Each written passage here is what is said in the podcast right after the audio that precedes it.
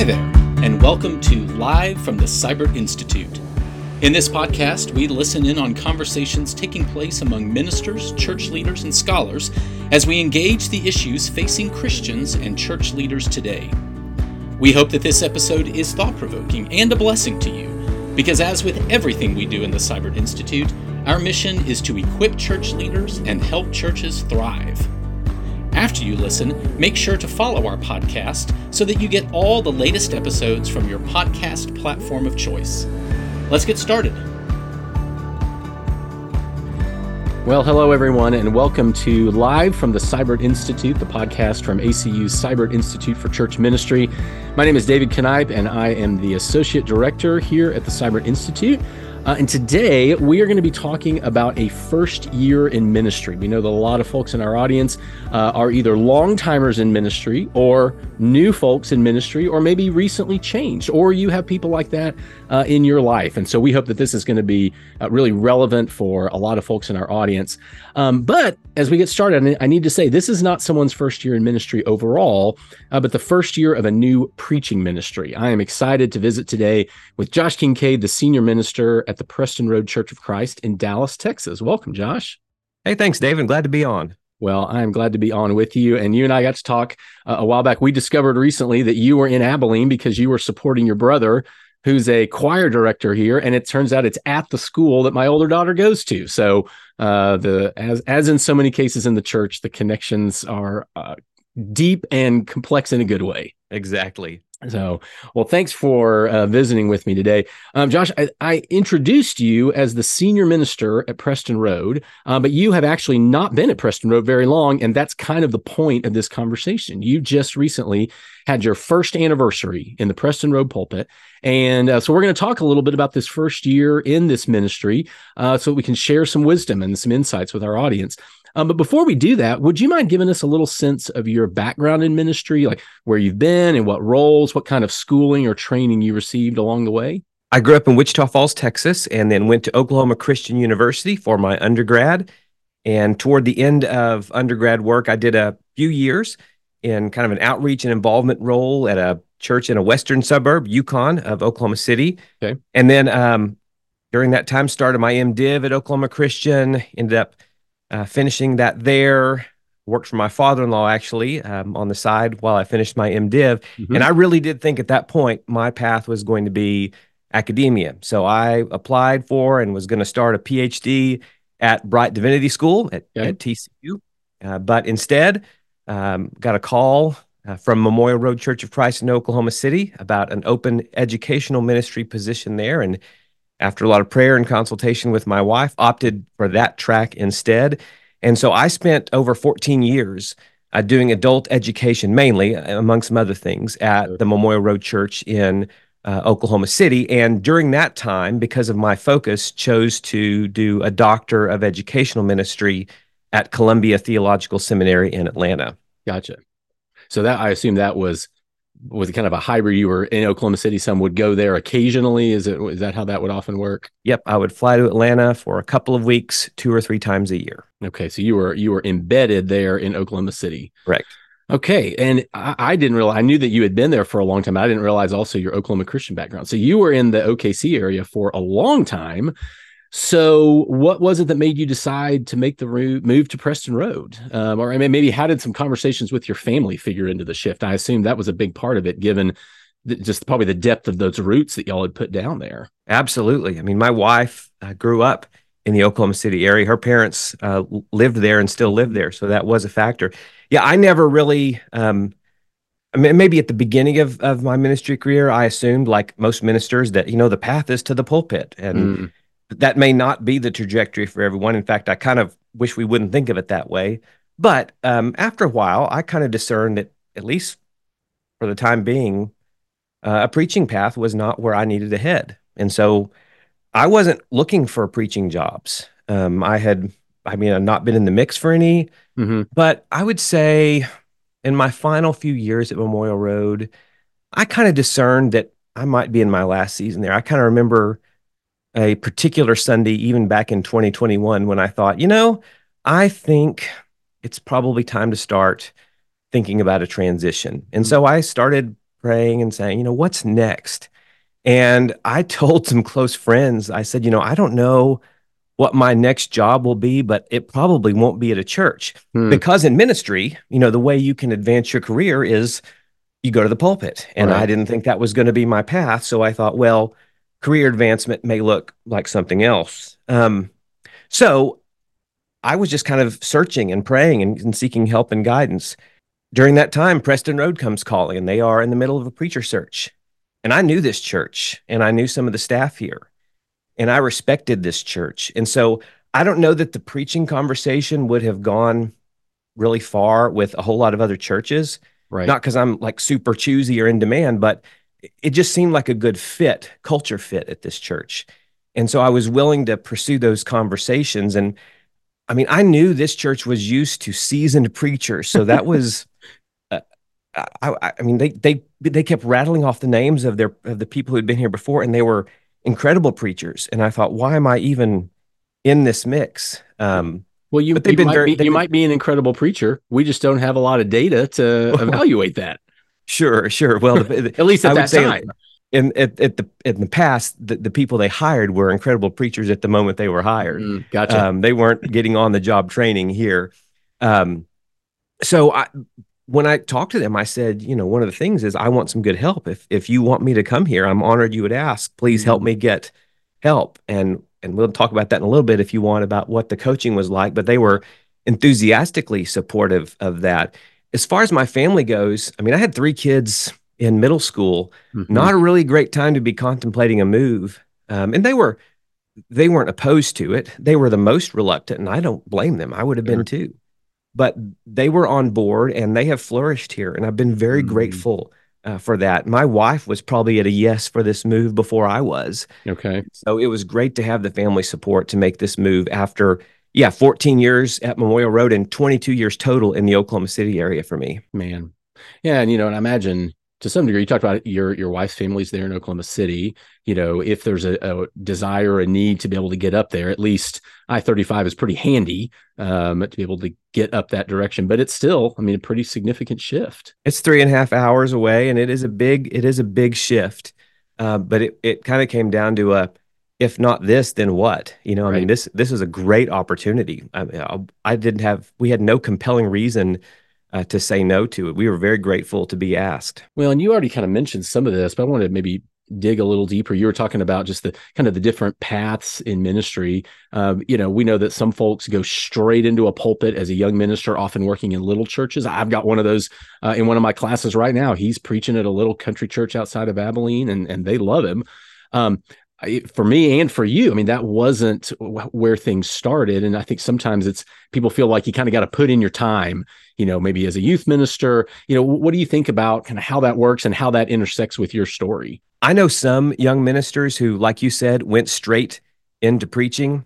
And that works out really well sometimes, mm-hmm. especially depending on the, the kind of church and what other authority and, and scope of responsibilities they have.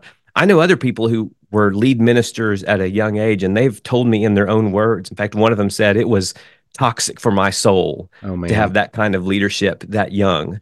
So I don't have an opinion about whether or not a person should go straight into preaching. Um, but I also don't like the idea that other ministry positions are sort of lesser than or just stepping stones to a pulpit. Um, every time I read the list of spiritual gifts uh, that that like Paul will will give, um, preaching is one of several mm-hmm. gifts. So I spent 14 years in a, in kind of a teaching ministry. Yep. And I don't think that was lesser than ministry. Every now and then I sort of felt that toward mm-hmm. me. Um, but I think that was important. And I think if people feel called and gifted in other areas, they shouldn't assume that they're just biding their time until they can get the promotion um, to the pulpit. I mean, there was a time when I thought I might spend my whole ministry career doing adult ed at Memorial Road. Yeah. Um, so my path was less about some fierce determination to find some place, any place to preach. And it was more that a good church that seemed like a good fit uh, came asking me at the right time in my career. Yeah. And I do feel like the experiences I had in ministry in general during those 14 years at Memorial Road were crucial and important in preparing me to do some of the things that I do now here at Preston Road. Oh, I think absolutely. That makes a ton of sense. You know, we're, we're more aware now. We talk more about, you know, using language like social location, being sensitive to that with ourselves and with other people. And I think that makes so much sense in terms of ministry that, you know, there are times where who I who I am, where I am, the church I'm in, the slot I'm in, you know, in that church staff, if it's a multi-person staff, matters so much. And just w- shifting one of those things can really throw a monkey wrench in. So it sounds like, you know, you were thinking about where you were serving, what you were doing. And so it wasn't just a matter of, you know, we might say, quote unquote, upgrading uh, one of those things in a way. Right. Yeah. Well, you've given us a really good sense of the context, uh, I think. So let, let's kind of shift into thinking about what this year has been like um, at Preston Road. I'd love to hear about things you learned, recommendations that you would give to others, but maybe just start out with kind of telling us the story of the first year. What were some of the things that happened? Or, or maybe if you need a, di- a different way to think about it, I'm guessing it's been a whirlwind. So when you think back on that first year, just what are things that jump out at you? I kept uh, I on purpose. I kept my breakfast and lunch calendar probably more packed than I will in the long run. But I mm. was really just trying to get to know our members and some other ministers in the area. Yep. And no joke, like I gained ten pounds in my first year. And I joked with the church, like I really do think a lot of that's chips and salsa. I mean, we're we're in Dallas. You don't you don't eat a meal without that uh, most times. And so I, I did do a lot of meals out, trying to get to know people and get to know this church, uh, know who I was preaching to and their mm-hmm. their passions. So I did spend a lot of time uh, with people, and a lot of that was listening. Yeah. Um, I, you know, I'm right here next to SMU. I'm not far from ACU. Um, I'm still pretty close to Oklahoma Christian, so I tried to attend a lot of different resources. Um, I did some things at SMU. I came to ACU Summit.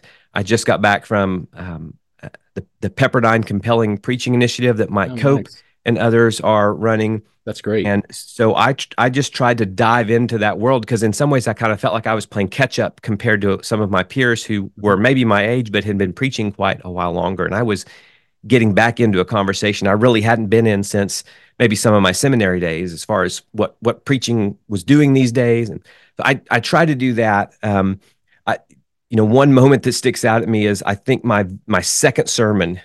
I was remembering this second sermon. So this is December 2022. Um, I was sick most of the night and even an hour before the sermon. Oh man! And so, um, like I was physically ill and yet got through the sermon, and it made me think. You know, that's one of the worst case scenarios for preachers, and yep. I made it through it. So we can we can get through most things um, and one of my coaches told me, he said, Yeah, man, sometimes you just have to preach sick. And so got that done. And uh, that, that memory will stick with me because that was an overcoming moment pretty early on that I was grateful to get out of the way. Yeah, no, that makes sense. One of the things, you know, we were, we were talking about earlier was just that uh, that week to week, right? Being ready to preach a sermon every week. Your background in education ministry, my ministry background includes youth ministry, and then of course teaching here at ACU. So we we know well teaching week to week, which is similar but definitely not the same. I, I've I've never been a full time preacher myself, but have filled in, and I've thought a lot about how different it is to be either a one time fill in for the guy at my local church or dropping in as a visitor somewhere. And it's good, just different, but boy, it's not the same as that week in week out being ready in season out of season you know all those all those phrases that we know. That's right. The joke i told people is well i guess one of the things i discovered is that there literally is a sunday every week. Yeah that's right. And they keep on coming don't they? They do. They don't stop. Yeah. Well my uh, background in ministry and just conversations with different ministers that I get to have through Siburt um, makes me guess that there were probably a number of challenges that you encountered in that first year. But I hope that there were also some victories. Would you mind sharing a couple stories with us, either challenges, victories, or maybe some expected things along with the unexpected surprises? You know, I mentioned earlier that my elders were really supportive when we talked about coaching, and so I had I'd had a lot of good help, good coaches uh, that helped me with particular sermons or with you know how I carry myself on stage. And so I got I don't know if I got better, but I got more comfortable more okay. quickly than I thought I would. Mm-hmm. Um, and I and I mean I'm still in year one, so I have so much more to do and and ways I want to get better. I, am nowhere near where I want to be, but I feel better about it a year in than I thought I would feel about it a year yeah. in. Um, I've gotten really good feedback from our members. I still, you know, I'm still struggling probably with imposter syndrome every now and then. Like, who am I and wh- what am I doing here? But they, my members don't feed that. They're so encouraging. So I still have a, a long way to go to be the kind of preacher that I want to be. But I would say I feel a much, I feel much better after a year than I did like after a month. Um, I think people here have been hungry for connection. The, the, the Preston Road COVID timeline is that, you know, the Omicron wave hit and and so everybody ducked down one more time and everybody was sick um, not bad sick most of the time but just sick mm-hmm. and then after that happened my sense is that most churches kind of looked around and felt sort of an all clear and really got some momentum well what preston road encountered is that's right when they lost their previous preaching yep. minister Yep. And so they have been a little bit probably behind in some ways the the comeback wave. And so I'm grateful to to just be along for that ride with them as as momentum is rebuilt, connections rebuilt. We've tried to model a lot of good connection and hospitality. I mean, just this past Sunday, we had most of the church show up for an old fashioned potluck. Um, and so I've just been grateful and just surprised at how much people want to be together. Yeah, I imagine that you, if you get that enthusiasm from them around their rediscovering each other, well, then you can just slide right in and ride that enthusiasm wave as a new minister. Absolutely. And what I am, what I might lack right now in preaching finesse, I'm trying to bring with just hospitality and engagement um, and, and just some pastoral and people skills. Mm-hmm.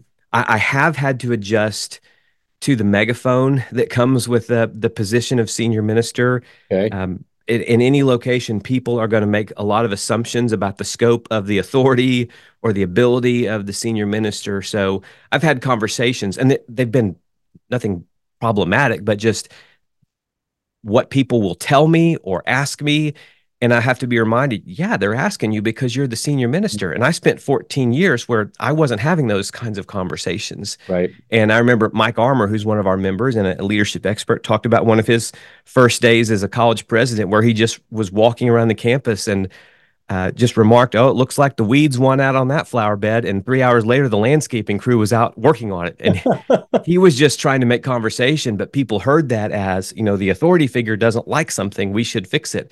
So I'm trying to be very careful about not doing that unintentionally just because there's a different uh, megaphone that comes with the senior minister position. Yeah, that makes sense. Um, I think the other shift really has less to do with preaching and more to do with context. Okay.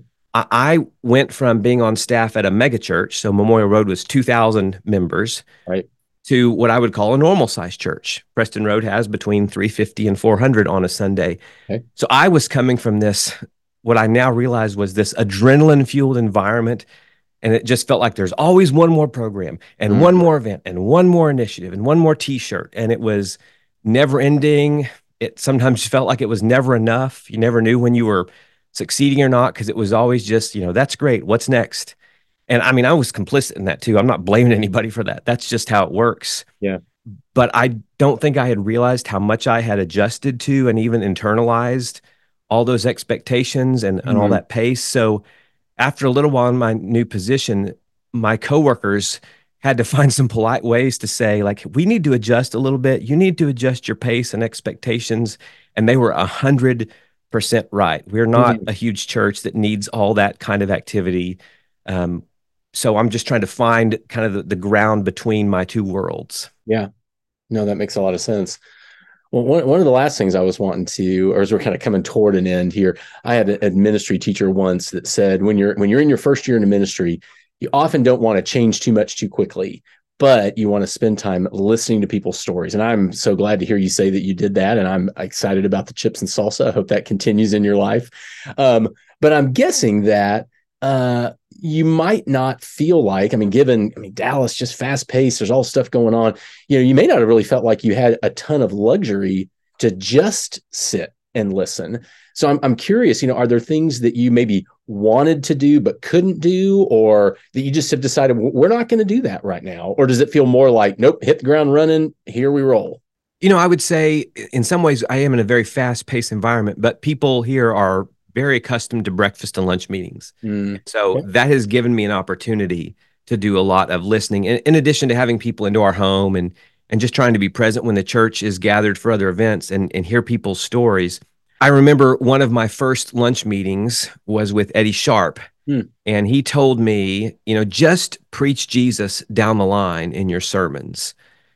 Uh, I don't know if I've done that. I don't think I've tried to be overly impressive with my content. Okay. Uh, my sermons have been pretty straightforward. And I think probably as I earn more trust, we'll probably dive into some deeper waters when it's appropriate. But yeah. my first year was really just about establishing trust and credibility. This church didn't know me. Mm-hmm. I, I, wasn't a preacher before this. Um, we were coming off very contentious years in society. So it's like, where's our preacher going to land on these things?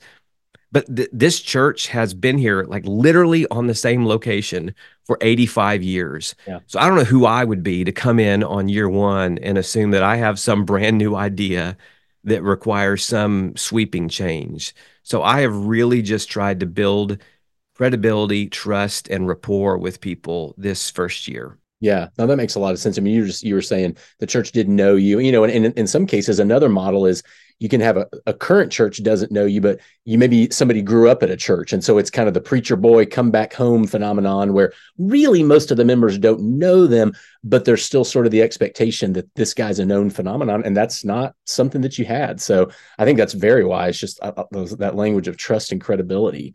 Well, Josh, I really appreciate the, just the ways that you've reflected on this first year uh, in ministry. And I'm glad that you've been able to participate in some conferences and equipping kinds of things. So I want to sort of flip it around and ask if you were speaking at one of those deals, like if you had the chance uh, to talk to folks about heading out into a new preaching ministry, what are some things that you would want to tell them? Like what wisdom would you want to share uh, from your own experiences?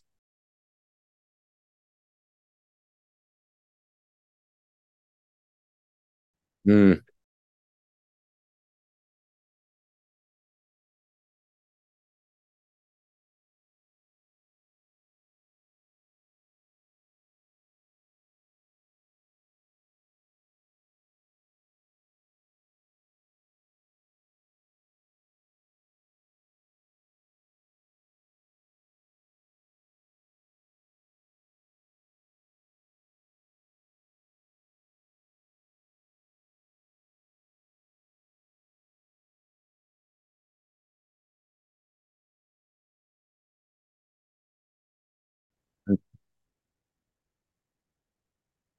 Yep.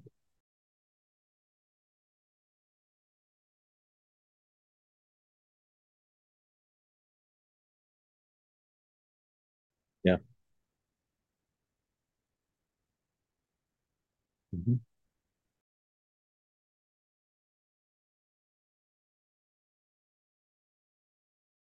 Yeah. I'm I'm gonna break in on you on that real quick, uh, just for one thing. I I'm so glad you led with getting good help, but that's going to be a little bit of a paradigm shift for some of our some of our churches, right? I mean, we we have kind of tended to think of uh, when we hire people as preachers, we hire them because they know what they're doing, and we're hiring them to do a task, and we want them to come and do that.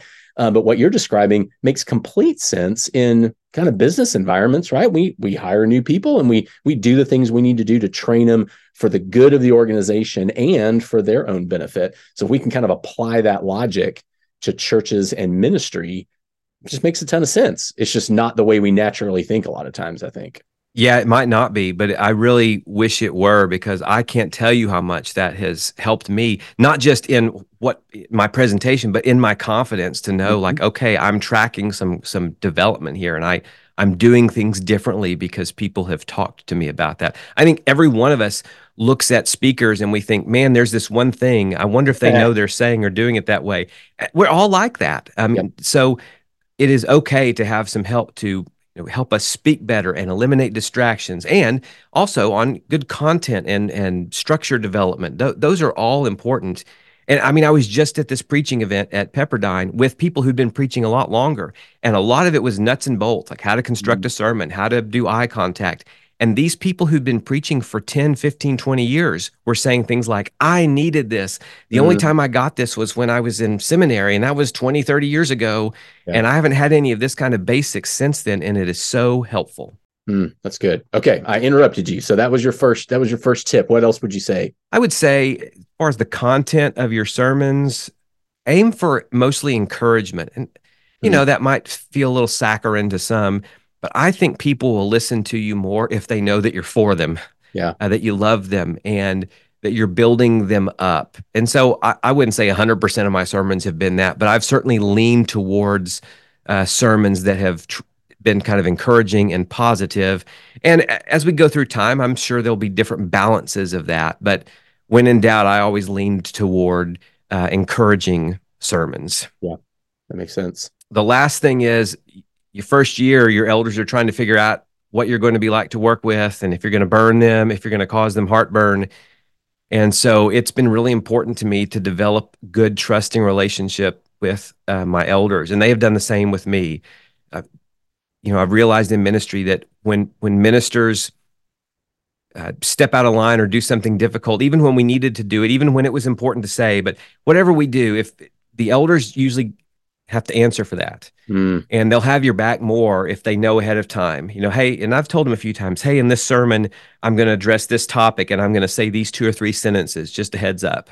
Yep. Um, or this Sunday, things are going to look a little bit different. We're doing this instead, and you know, sh- some people might say, well, I shouldn't have to do that, and that's a debate we can we can have another time, but I'd rather build support and trust that way. If it takes an extra five minutes to send one email ahead of time, um, I want my elders to know that I'm not on purpose going to cause trouble for them, um, that I'm going to give them a heads up. So it's been important for all of us to do that.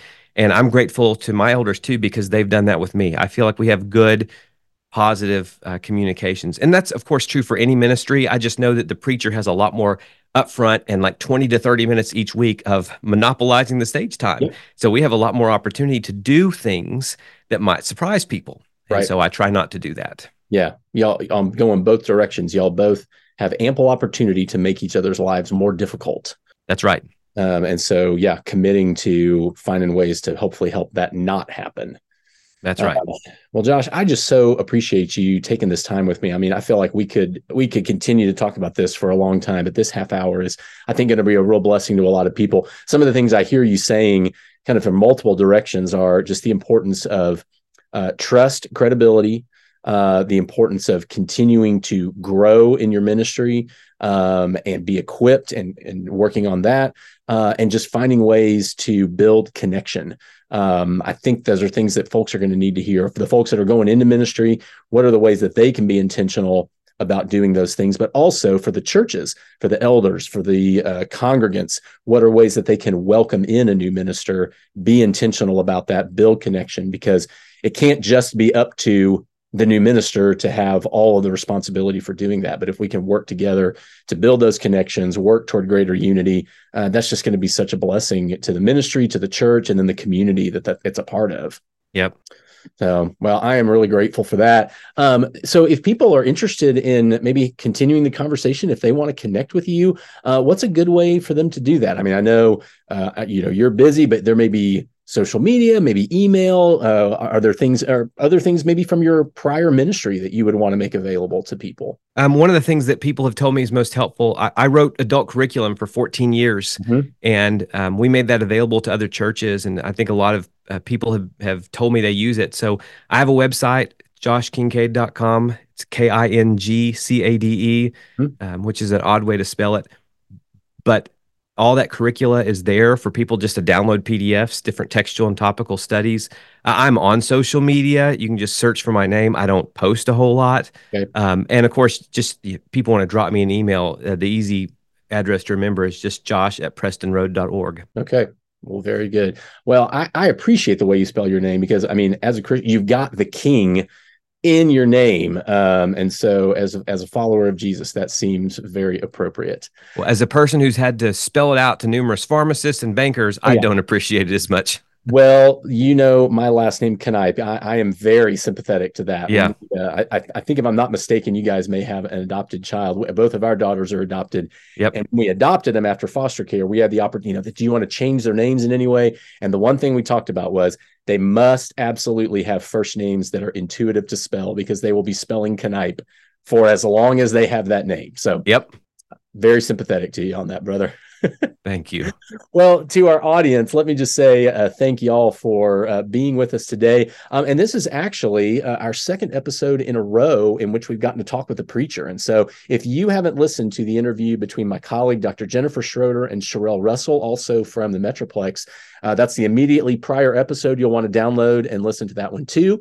Uh, as always, feel free to listen, to share, pass this along to your elders, your ministers, uh, folks that you think would benefit. Uh, you could always access all of our podcast episodes at siburtinstitute.podbean.com. Josh, thanks again for being with us. And to our audience, we'll look forward to seeing you next time. Thank you. Thanks for listening today to Live from the Siburt Institute. We would love to connect with you on our social media channels, and you can always find all of our various resources at our website, siburtinstitute.org. If you haven't done so yet, make sure to subscribe and follow this podcast on your platform of choice, then share it with your friends. Until next time, may God bless you in all that you do.